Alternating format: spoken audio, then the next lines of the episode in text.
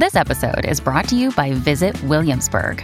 In Williamsburg, Virginia, there's never too much of a good thing. Whether you're a foodie, a golfer, a history buff, a shopaholic, an outdoor enthusiast, or a thrill seeker, you'll find what you came for here and more.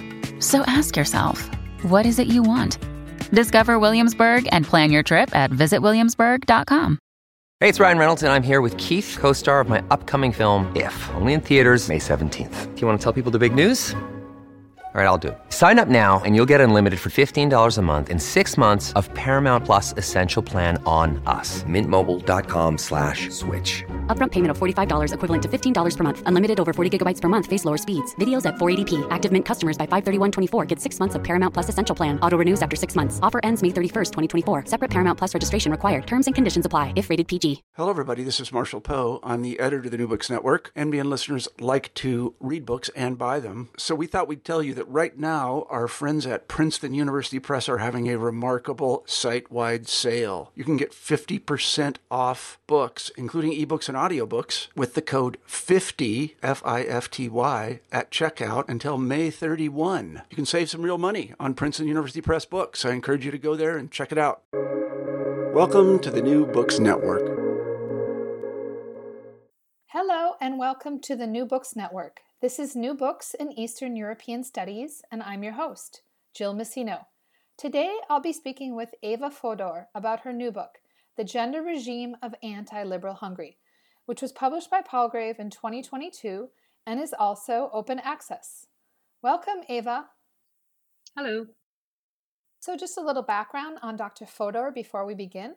She received her PhD in sociology from UCLA and is currently professor of gender studies at Central European University in Vienna, where she is also a member of CEU's senior leadership team as prorector for foresight and analysis. She works in the field of comparative social inequalities and is specifically interested in how and why gender differences in the labor market and elsewhere are shaped, reshaped, renegotiated, and reproduced in different types of societies and in different social contexts. In addition to the many articles and book chapters she has written on gender and welfare in socialist and post socialist Eastern Europe, she is author of Working Difference Women's Working Lives in Hungary and Austria, 1945 to 1995, which was published with Duke University Press in 2003. So, Eva, can you tell us how you came to write this book?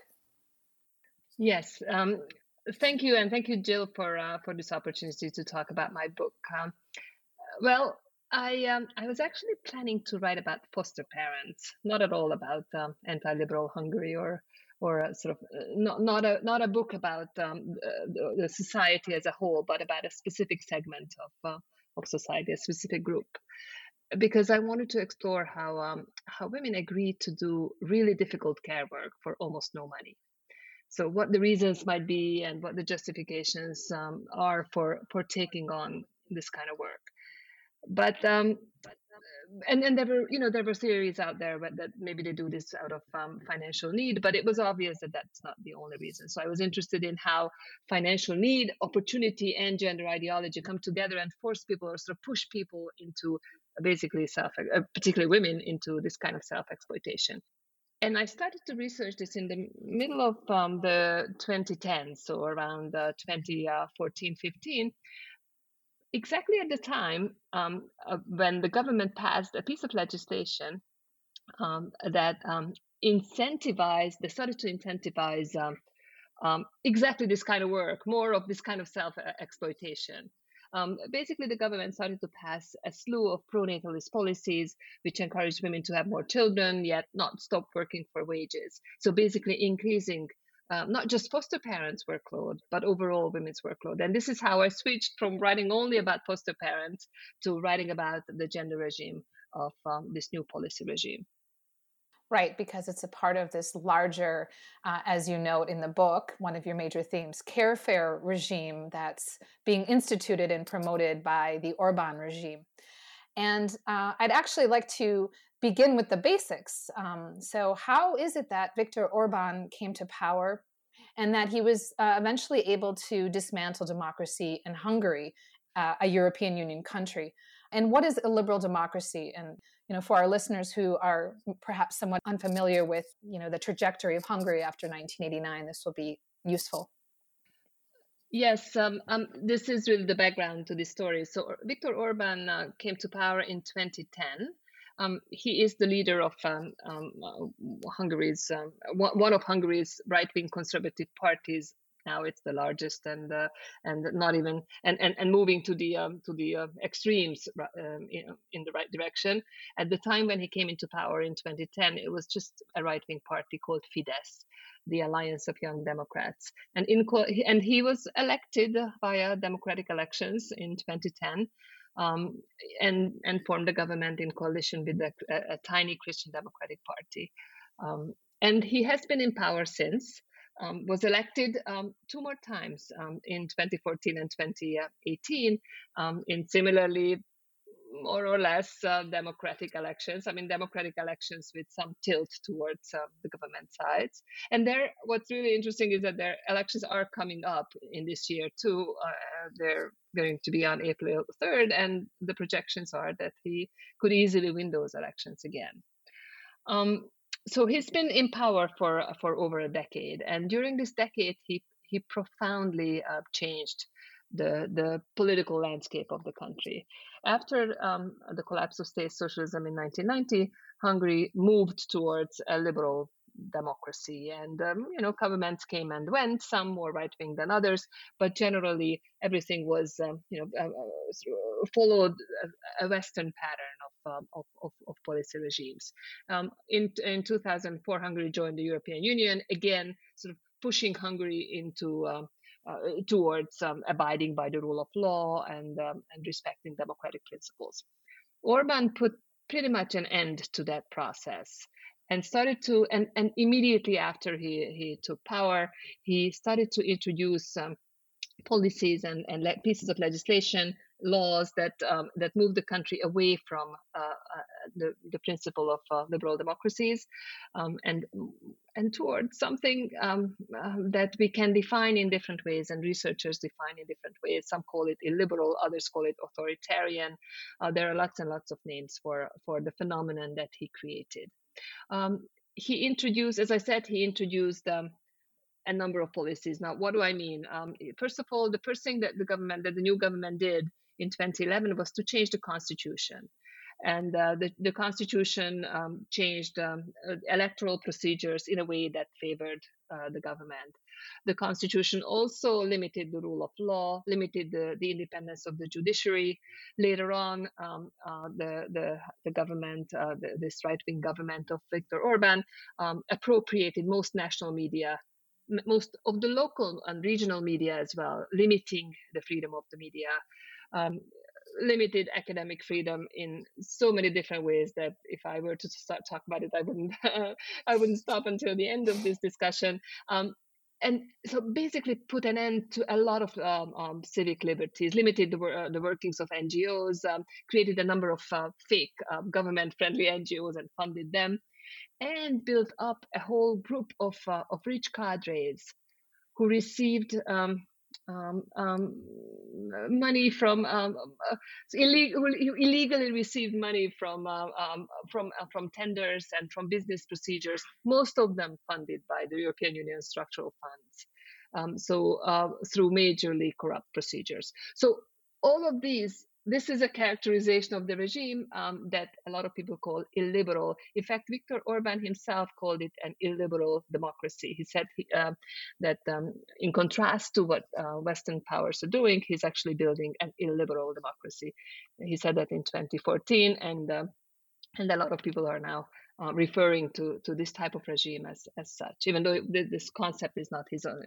He did not invent the concept of an illiberal democracy, and Hungary is certainly not the only illiberal democracy. Orban is taking a, a lot of pointers from uh, Putin, for example, of Russia, um, as well as um, a bunch of um, other sort of uh, less than democratic leaders in uh, in Latin American and, and, and Asian Asian countries.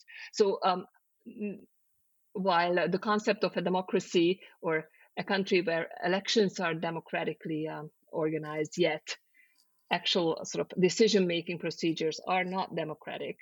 and which favors an illiberal ideology or, or rejects liberal values is not unique to Hungary, but um, uh, Viktor Orban has um, has pursued it from power um, um for the past 12 years in this country.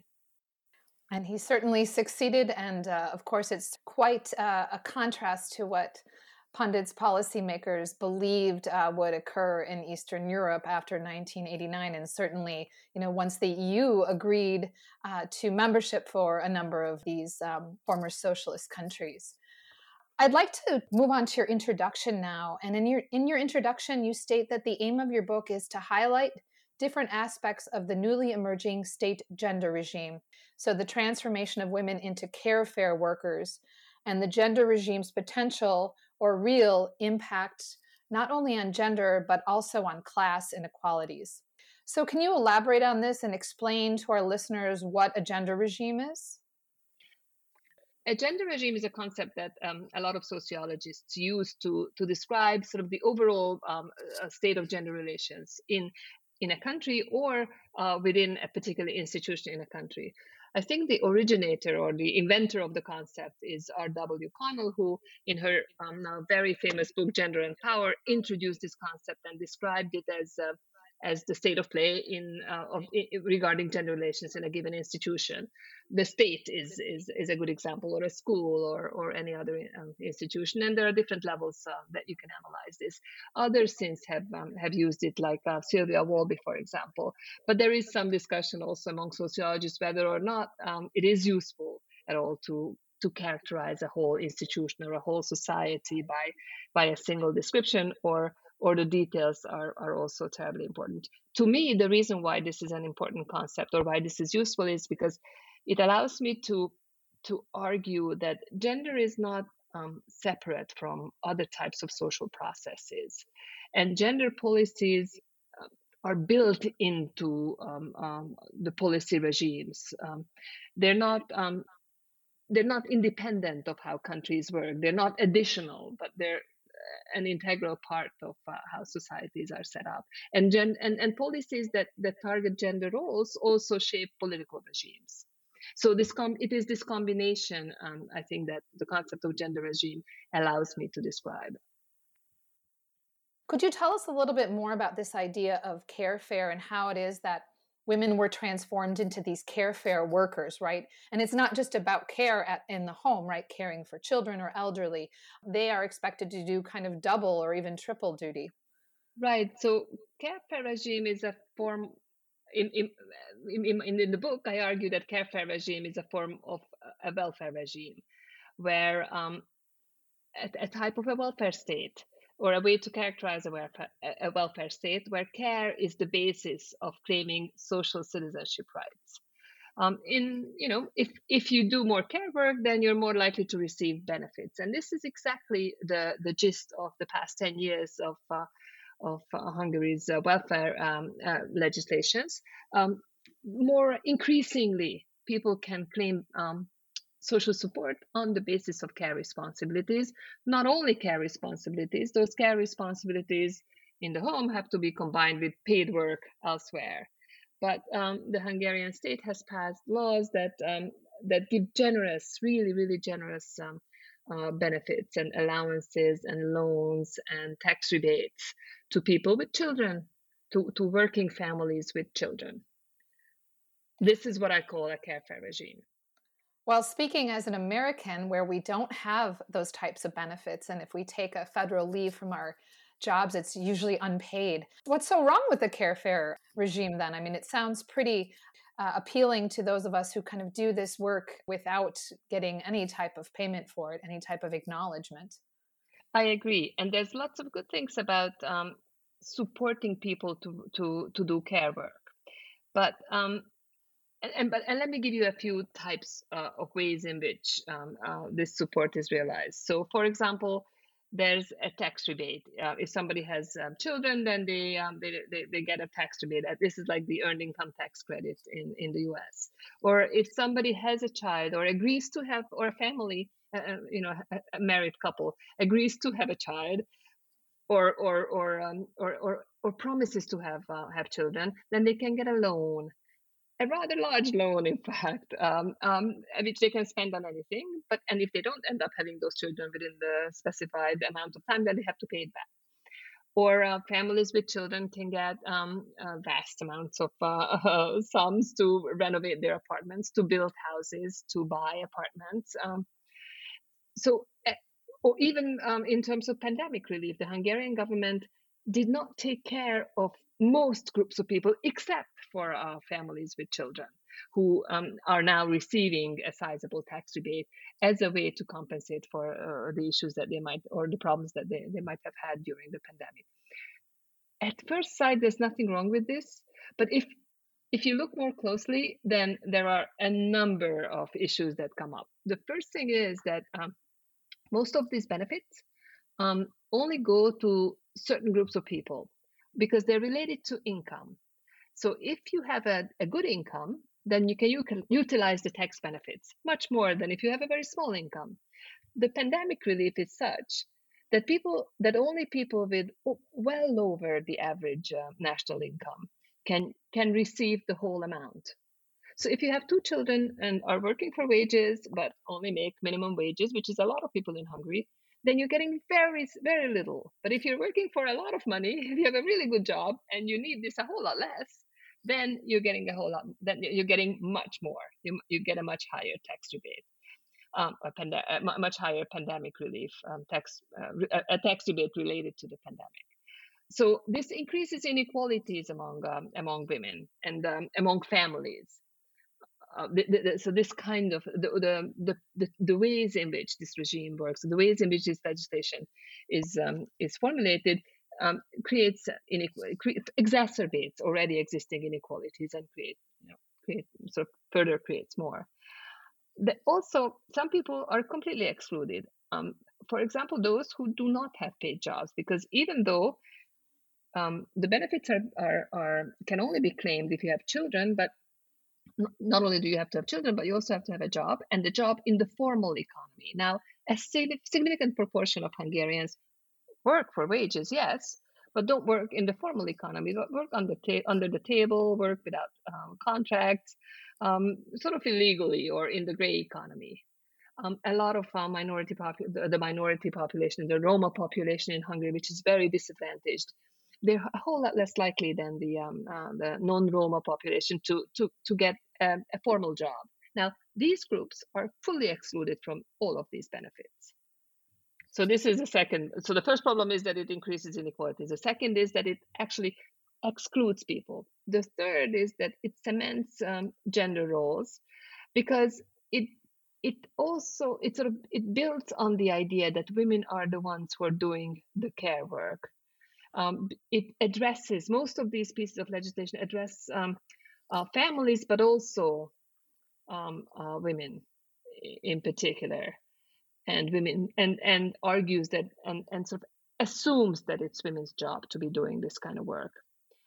It also cements the idea that um, that the heterosexual family is the only important and significant unit in society: mom, dad, and children and this has to be mom and dad. It cannot be two fathers. It cannot be two mothers. It's only heterosexual married couples who are eligible to all of the benefits.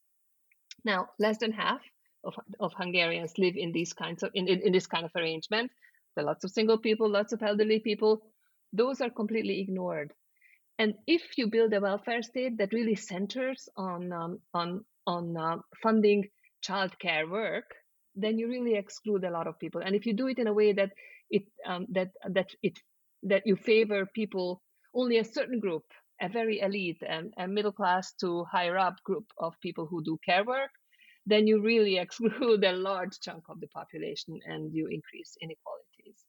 So this is the problem with the with uh, uh with these um, uh, uh, benefits that uh, the government has has devised to support families. It's not, it sounds, um, so these benefits sound very generous, and indeed they're very generous for some people, but for many, they're not generous. And for those, almost nothing is available.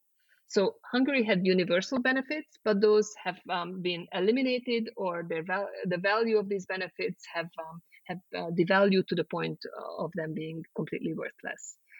So, so a lot of people are completely forgotten about, while some uh, middle class working families with uh, two or more children are are extremely privileged now.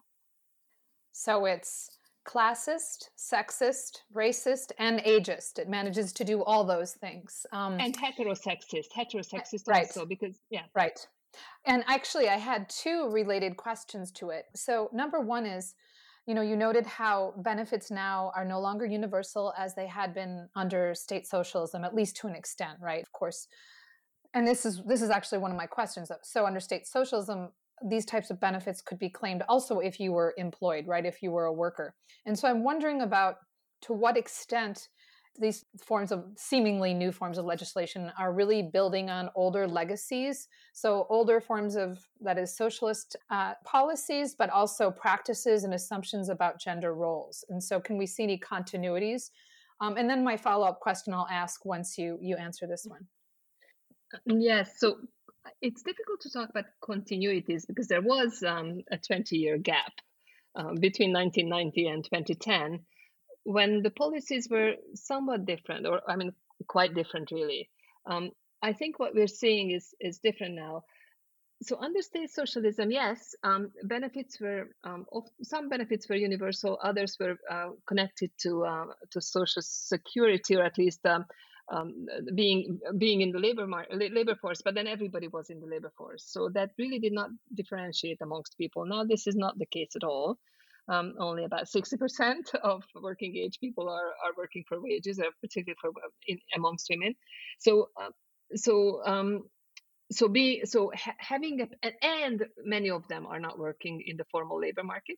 So this really the the, the the requirement that somebody should have a paid formal work is now actually excluding people, while during state socialism, the same requirement did not exclude women uh, from or, or, or, or families from, from the benefits. Now, there are some continuities, however, between uh, between the Orban regime and the or, Orban regime's policies and the state socialist policies.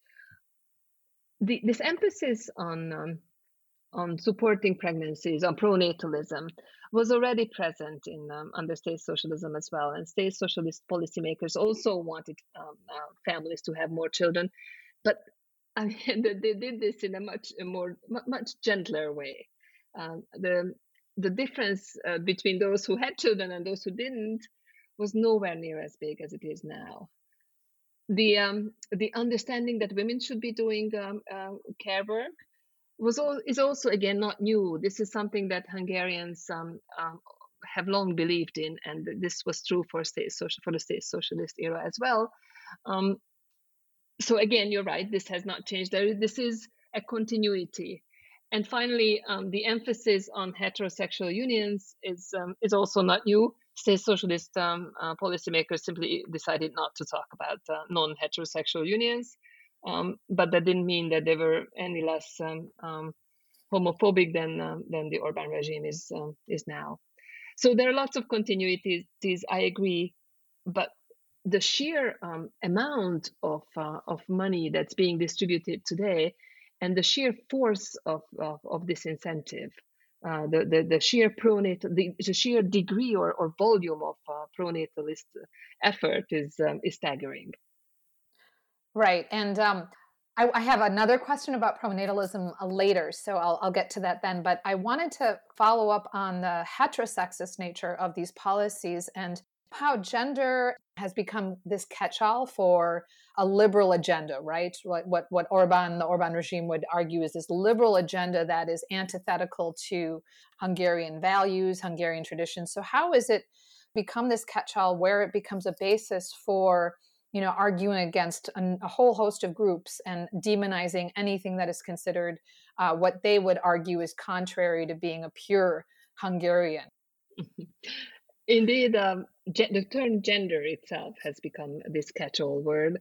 Um, in preparation for this interview, I counted um, the number of articles that use the term gender, um, that have used the term gender since January 1st in one of the the major online right wing um, um, um, newspapers. And since January the 1st, which is roughly 50 days or, or 60 days now, um, 31 articles uh, were published that uses the term gender. Now, gender is not a term. Uh, it's not a Hungarian word. It's it is a, it's a foreign term in in the Hungarian language. Yet they use this term not because they're talking about gender inequality or because they're talking about um, women's disadvantage in the labor market, but they use the term exactly to basically argue that Hungarians are different from uh, what's going on in the West. What we do is um, the special Hungarian way. It's um, uh, we uh, they use the term to distance um, uh, Hungarians from Western liberal norms. Now, this is not quite my field, but um, but from what I've read, um, this anti-gender discourse has been around quite a for quite a long time, and it's not unique to Hungary at all. In fact, um, the literature suggests that um, it started to uh, become popular after the Beijing uh, Conference on Women in 1995, when the term gender mainstreaming was introduced by by, by feminists, it, introduced into the policymaking um, uh, realm by feminists. And at that point, um, in fact, the Catholic Church objected to the to the use of the term gender, and they objected and objected, and nothing much happened. But after you know, in, within ten years, the term was picked up, and the whole movement started, an international movement that um, that that uh, that had followers in numerous countries from Western Europe to Latin America to Eastern Europe, um, which argued that and, and and and you know and the movement covered a number of uh, areas, but mostly argued that um, uh, that that the, the, gender does not exist that we should not be um, um, uh, talking about gender we should only be talking about uh, sex and um, um you know all these feminist movements have uh, are misguided. Now hungary is, um, was a bit late into this um, anti-gender uh, scene and uh, and Hungarian so Hungarian policymakers picked up on the usefulness of uh, the anti-gender discourse only in the in, in 2015 16 and then started to connect oh and there was a reason why they did that because in uh, the middle of uh, 2015 a huge wave of migrants passed through hungary and the whole idea of, um, of migration and refugees and um, and, and people who are not Hungarians on the territories of Hungary became an issue.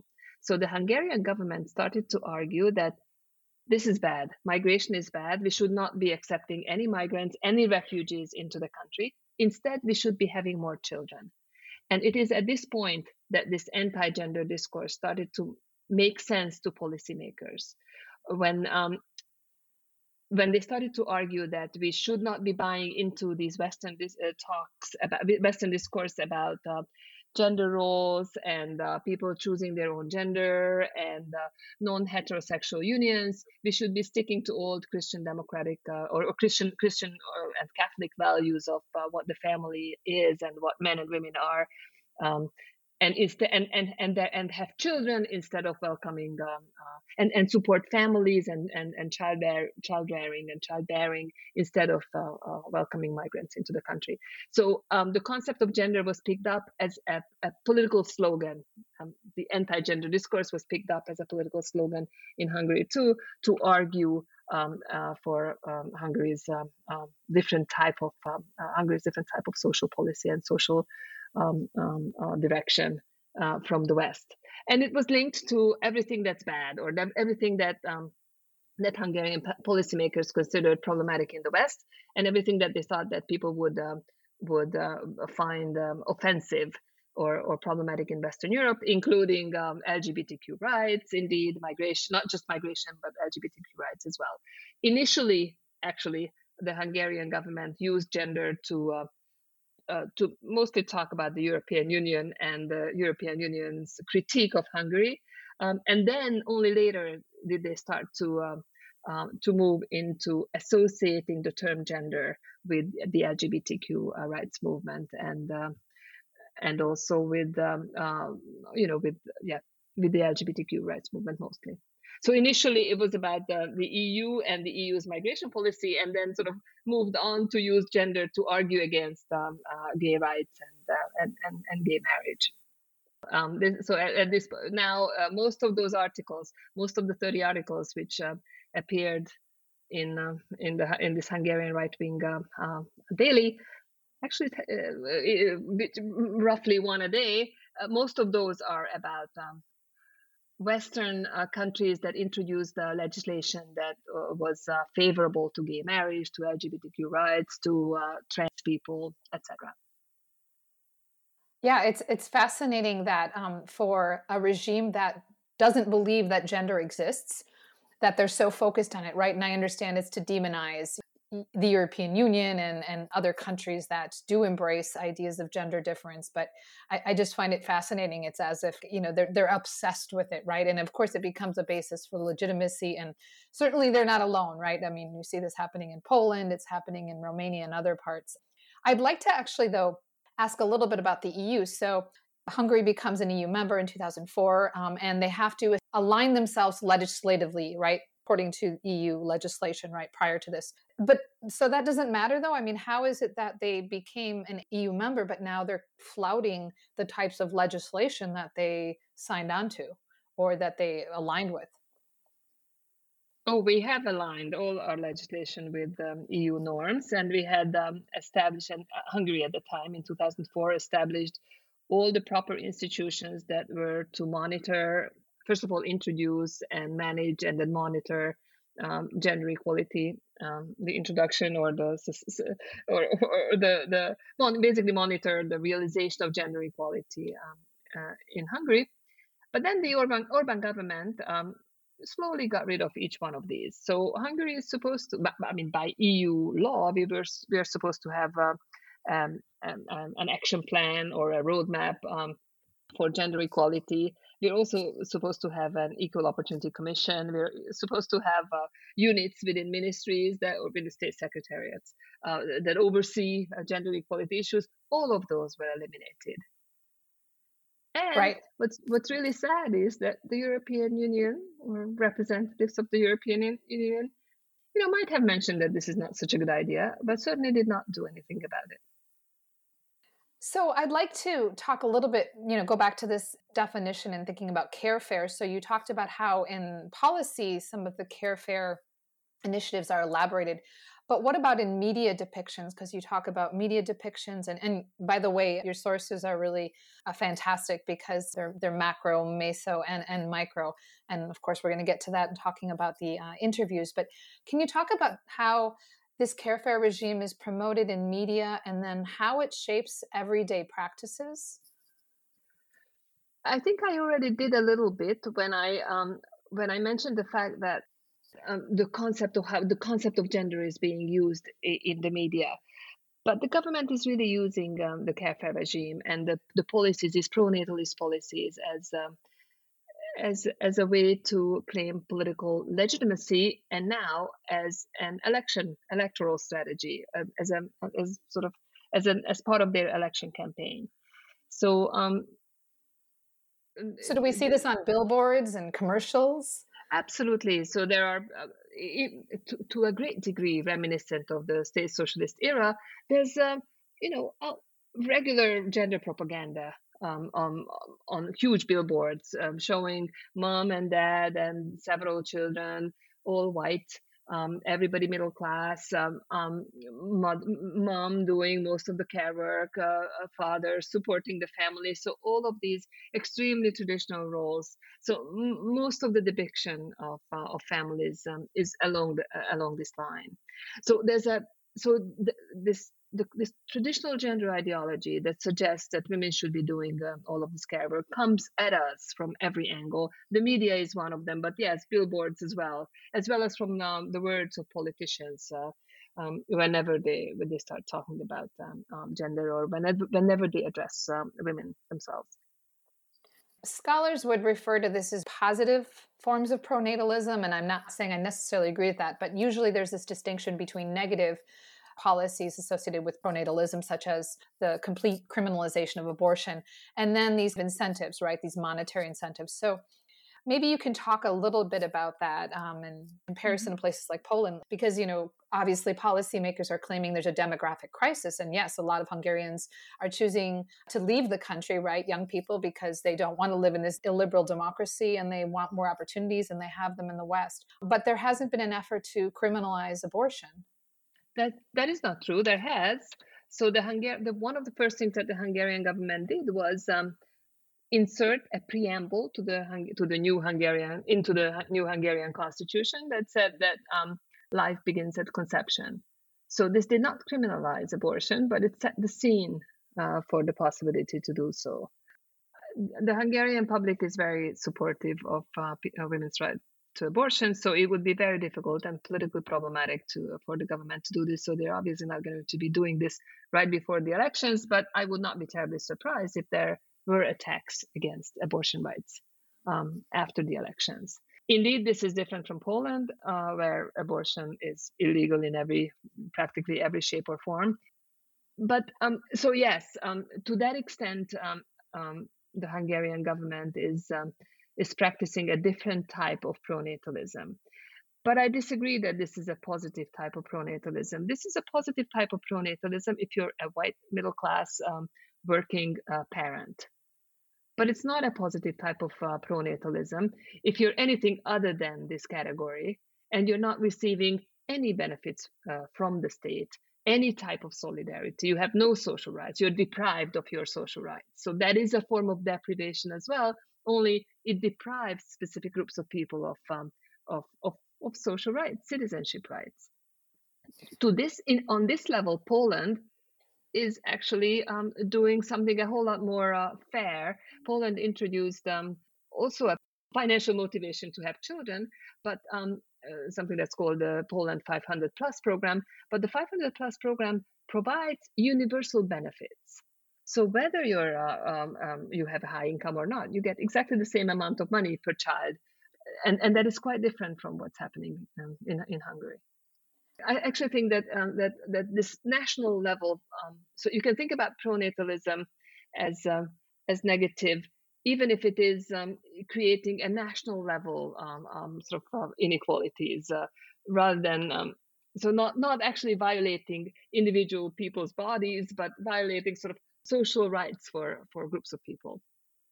Right, and not offering these universal benefits, and also you noted the ways in which it's clearly heterosexist and, and racist. But what is the reason for not offering the universal benefits? Well, the Hungarian government obviously wants to encourage the birth of um, uh, of children to working parents. So this is um, the birth of white children. To a great degree, these policies are extremely racist. And forget about the needs of children who do not belong to this group. So this is this is targeting a specific group of, um, in, in, of the population for childbearing, and to that extent, uh, this is also extremely problematic. But for the really poor women, right, they're not eligible for the benefits, and so it, it's almost as if it's also very they want to promote the growth of this middle class, uh, right? Yes, so the, there's yeah. middle class, lower middle. So yeah. even lower class pe- women are eligible, and lower class families are eligible for some of the benefits. If mm-hmm. you have um, no formal job, you, are not. Yes. Um, so if you're very poor, if you have no job, then um, then um, then you're not eligible. Um, for the past few years before the pandemic has been um, really prosperous in Hungary. So labor force participation increased because there was a the number of jobs increased, but uh, this was fortunate, but uh, if that had not been the case, then even more people would have been excluded from these benefits. So the government wants to encourage birth to yeah yeah. So this is a way to support um, to create and support um, an, a loyal middle class um, electorate and ignoring those who are more destitute. Yeah, it almost smacks of certain types of initiatives in the interwar period in terms let of me, eugenics right, movement. Exactly. So this is in some ways a eugenic form of uh, pronatalism because not only so on the one hand there are um, these positive incentives to have children, but at the same time the government I mentioned this briefly, but let me repeat the government also is devaluing existing universal benefits. So we also have a family benefit scheme in Hungary that's universal but the value of the money that's being distributed has not changed um, for the past 15 years. So it basically lost most of it, its value due to, to, to inflation. Mm-hmm. So this is an active way of taking money away from people who would not be eligible for uh, uh, the for these new types of benefits. So disadvantaging people in in this particular category. So there's it's also so these policies we don't normally see this because we see a zillion um, uh, uh, opportunities for uh, parents, uh, families with children to to to to get access to uh, benefits and, and allowances and and support, but we don't see what's being taken away from those who are more needy because they're not actually being taken away. So the government doesn't say, okay, this I, I put an end to this program. They just simply don't um, um, follow the inflation rate, and therefore it loses um, all of the value of the of the money that's being distributed.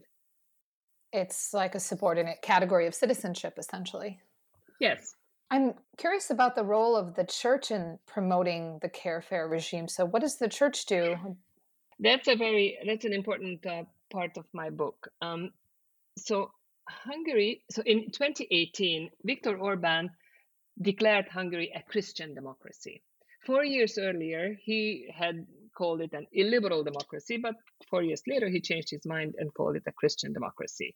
And he argued that um, Hungary is reaching back to European traditions. Um, uh, so, you know, the old fashioned ones, not the more modern traditions, but the old fashioned ones, the ones related to Christianity and Christian democracy. Now, this sounds very innocent and sort of gentlemanly, but that's not quite um, that's not quite all. Um, Hungarian churches are, are historically weak players on the political scene, and the most uh, you know major strong Hungarian kings and rulers had full control over the churches. And this is sort of the same uh, situation now. Uh, the main churches, the Catholic Church and the Protestant Church, are extremely loyal to the government. Just to give you an example, the Catholic um, Archbishop of Hungary decided that um, declared that supporting refugees these are people who are refugees to hungary equals um, uh, basically trafficking of people. He said that in, in 2015 when this um, sort of uh, flood of refugees um, came through hungary. And the, the catholic church did nothing to help the people who were stranded in budapest uh, without food or, or, or access to any resources or shelter. So and and and did so because um, the, the government refused to acknowledge the, the existence or refused to help the, the refugees so the, the, the catholic church and the large churches are extremely um, loyal to the government and the government actively builds alliances between these loyal churches and the state the, the welfare state literature talks about the decommodification of um, the, the, the, the, the, commodification of welfare service, not the, but the commodification of uh, welfare services. The idea that, um, that states shed certain services instead of providing services, they, um, they, they contract uh, private uh, providers to provide those services. So basically, push these push uh, state services to the market and um, and and force people to buy those services on the market with some support and so support the, the state, state support to the providers and people are are expected to to use these market marketized providers for those services the hungarian government does something very similar the hungarian state is also shedding uh, the responsibility to provide services to people but instead of uh, um, offering these to private actors it actually pays money to the churches, to the loyal churches to offer these services. So in Hungary, increasingly educational services, social services, care services are not provided by state institutions, but are provided by churches. Um, this is, in fact, um, um, uh, what happened to foster parenting as well. And this is why foster parenting, this is one of the reasons why foster parenting and the transformation of foster parenting is a very good example of how the care Carefare state works. Is that um, um, initially there were lots of state institutions which managed fostering and foster parenting. Um, this was the case even 10 years ago. Now, all of the foster care agencies are run by churches, and those churches are funded by the state if a non-church institution wants to uh, to, to be part of the process or if a non uh, a private um, institution or a private um, um, school wants to function in hungary that's fine and the state does allocate some resources but significantly less than it would per child to a church organization so the state basically uh, uh, favors churches uh, funds churches and um, and distributes this role of most sort of increased an increasingly vast amount of uh, educational and social um, work to, to churches and church organizations. This I call it the churchification of the state. Right. And not to claim that state institutions are necessarily neutral because certainly in the case of Hungary you've outlined the fact that they're not but we're talking about a body that clearly has a particular agenda a message and so that's going to affect the way in which foster care plays out in identifying care workers i would imagine and who is eligible then to be a foster parent Oh, absolutely. And how children are raised, what what children, you know, the fact that children has to attend uh, church services, yeah, absolutely. And it's not only the case for foster parents, this is true for education as well. So, schools, simple, you know, elementary schools. The state pays a church run elementary school more money per child than it does to a state run elementary school. In a way, putting state run elementary schools out of business and increasing the role of church run um, elementary schools in, in the field of education. And the same is true for social work and, and other forms of care work and care provisions. So, I'd like to talk a little bit about the foster parents and what their responsibilities are, and, and, and you know who are your typical foster parents, and are certain categories of people, some of the ones you mentioned, excluded from being foster parents? Well, in, there's an increasing need in Hungary uh, for foster parents because um, there are the, the, the, group of people who are becoming impoverished is increasing and um, and therefore um, children need alternative forms of care. Um, and state institutions are not really helping families um, not really helping impoverished or poor or uh, poor or, or, or, or, poor families um, to to pull themselves out of poverty. What they're doing is they're helping middle class families uh, uh, get get richer or get you know get more stable uh, financially. Um, so because of this, there's an increasing need for foster parents, and the state introduced legislation that um, um, that would professionalize foster parenting. So until the mid 2010s, uh, foster parenting was um, a voluntary occupation in Hungary. If you wanted to be a foster parent, you raised a child or two, and you got no money for it. You did this um, out of the kindness of your heart. But with the, the increase in need uh, for foster parents, and with the intention of um, basically exercising more centralized control over the work of foster parents, the state started to um, to professionalize this role and um, employed and started to started to um, argue that foster parents are employ employees of um, their foster parent agencies and who receive wages. What's interesting though is that the wages that they set uh, was were well below the minimum wage. So they ended up, so these foster parent agencies ended up with um, a labor force, which is almost exclusively a female, paid uh, doing an extreme amount of care work because they had an increasing number of of children coming from very uh, you know really difficult backgrounds who they had to take care of um, and they were paid now but they were paid about 40% of the minimum wage. Uh, the, the minimum wage that the, that the state set for itself so this is what the legislation. This is still the case. This is what the legislation achieved. It created this uh, this extremely exploited, feminized um, uh, labor force, who is doing care work. Which is why foster parents are such a great example of um, what a, what a care first state does. It forces women to be do to be doing to be self exploiting in the field of care work, to be um, to be doing care work well above uh, for almost no, no no money or for very little uh, remuneration for very little security and um, yeah do a lot of it and an increasing amount of it and uh, and do it in, in increasingly difficult conditions. This is what i found on the basis of, uh, of my interviews with the, with with, uh, with foster parents. And what are some of their experiences the nature of their experiences? I mean, foster parents um, um, a lot of the foster parents who I talk to experience this change also as a as a way. I mean, exactly the way I describe it. They used to be voluntary. Um, they used to do this voluntarily, and they used to get gratitude, and they used to feel that they're doing something important. Then they were transformed into workers and they themselves understood that they're not very well paid workers. In fact, they're extremely underpaid workers. One of them said that, hey, if this is work, then it's clearly slavery, it's slave work. Because the kind of wages, I mean, if you calculated the uh, per hour wages, that was it was ridiculous. It still is ridiculous. It's the same. It has not changed. So they themselves were quite upset about the change. A lot of them were.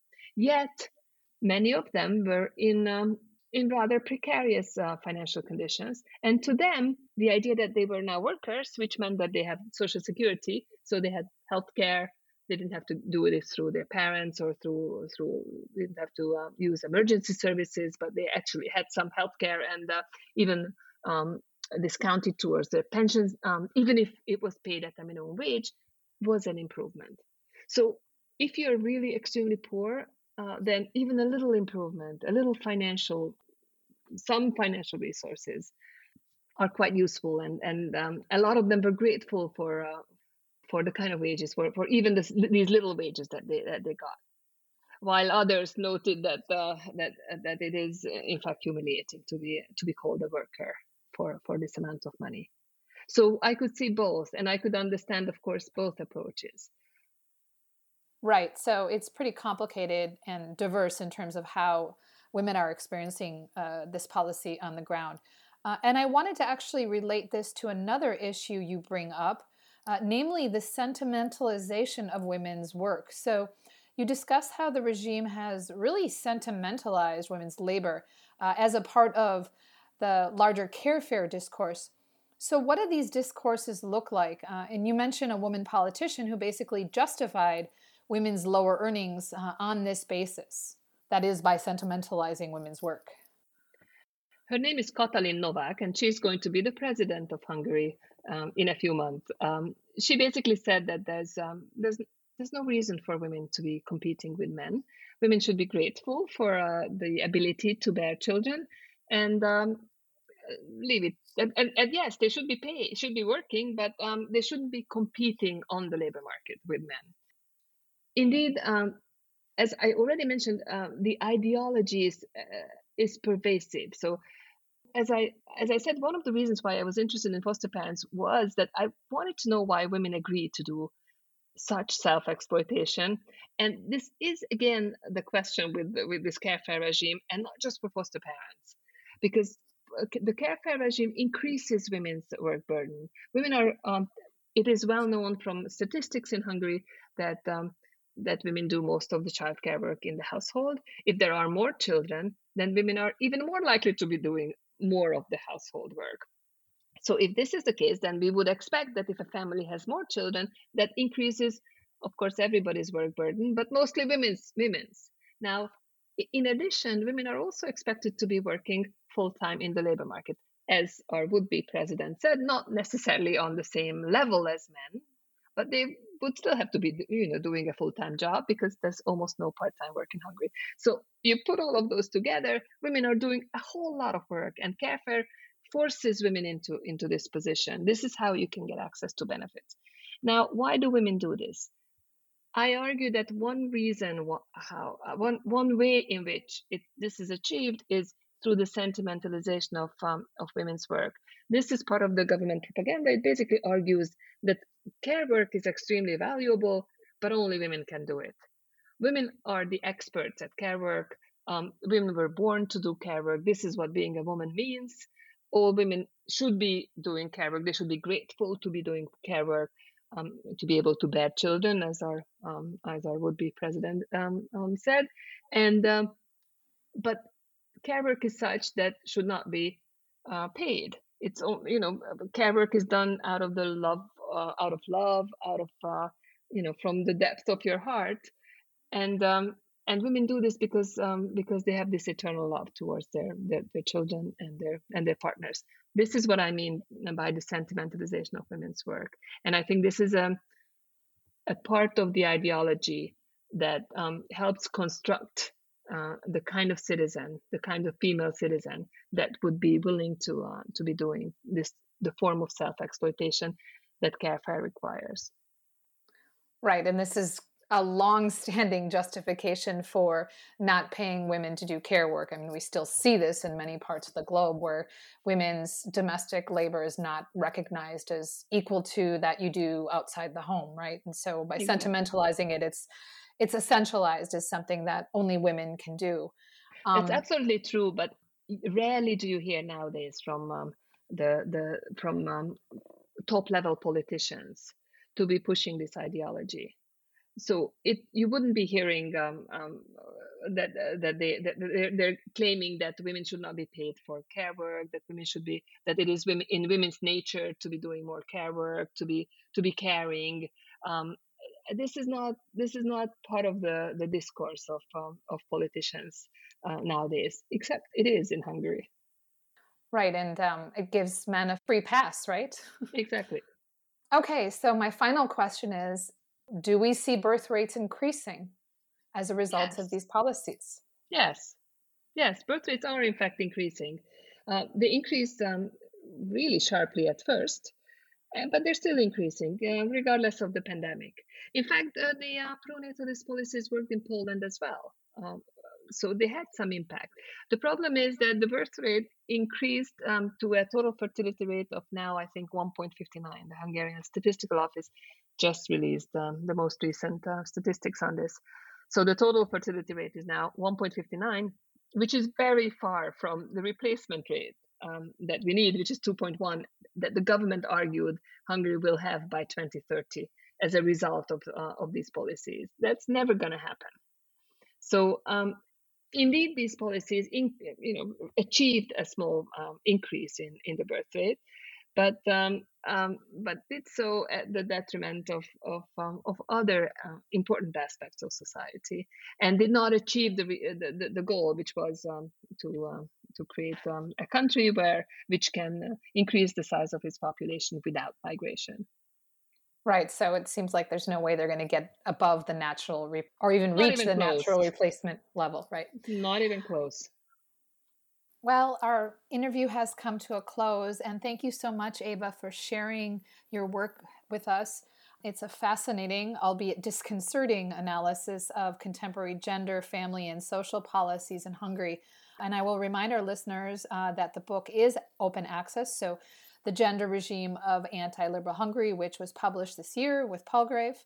And before I let you go, could you tell us what you're currently working on? Mm-hmm. Yes, and thank you for having me, and thank you for listening. Um, I, I, am um, I'm still working on uh, on work, on gender and work. I'm interested in uh, new forms of labor control that are emerging um, after the pandemic and as a result of um, digitalization and home office work I'm still interested in why people work, like I was uh, um, with this first, with this previous book when I was interested in why women are are doing all this care work. Now I'm interested in why people who work in the home offices work. How do employers make sure that they do? What kind of uh, processes are in place uh, uh for employers to discipline workers?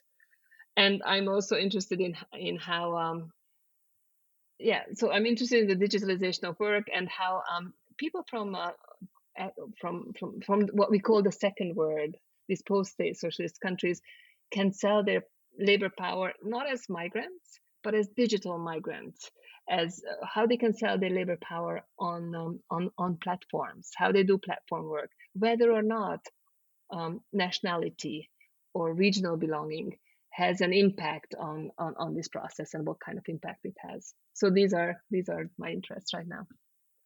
That's really fascinating when you put it, you know, think of it in the context of the high emigration rates in many countries in Eastern Europe. So maybe we'll see a sea change as a result of, uh, you know, the pandemic, basically, which forced so many people to work from home. Mm-hmm. Yes, we'll see. I mean, this is this is difficult to to answer, and uh, it will require a great deal of research. But I think the world is going in this direction. So it would be interesting to see how this digitalization changes not only inequalities amongst people, but also inequalities um, that are related to national belonging and, um, and, and nationality. And I would imagine also inequalities within the home if you have both parents working from home and trying to negotiate child care schedules Indeed. and all that. That's certainly part of that. Who who has access to this and who can who can in fact uh, um, uh, be a digital worker. Well, I look forward to learning more about it as it progresses, as your work progresses on this topic, and I wish you the best of luck. Thank you again for speaking with me. Thank you.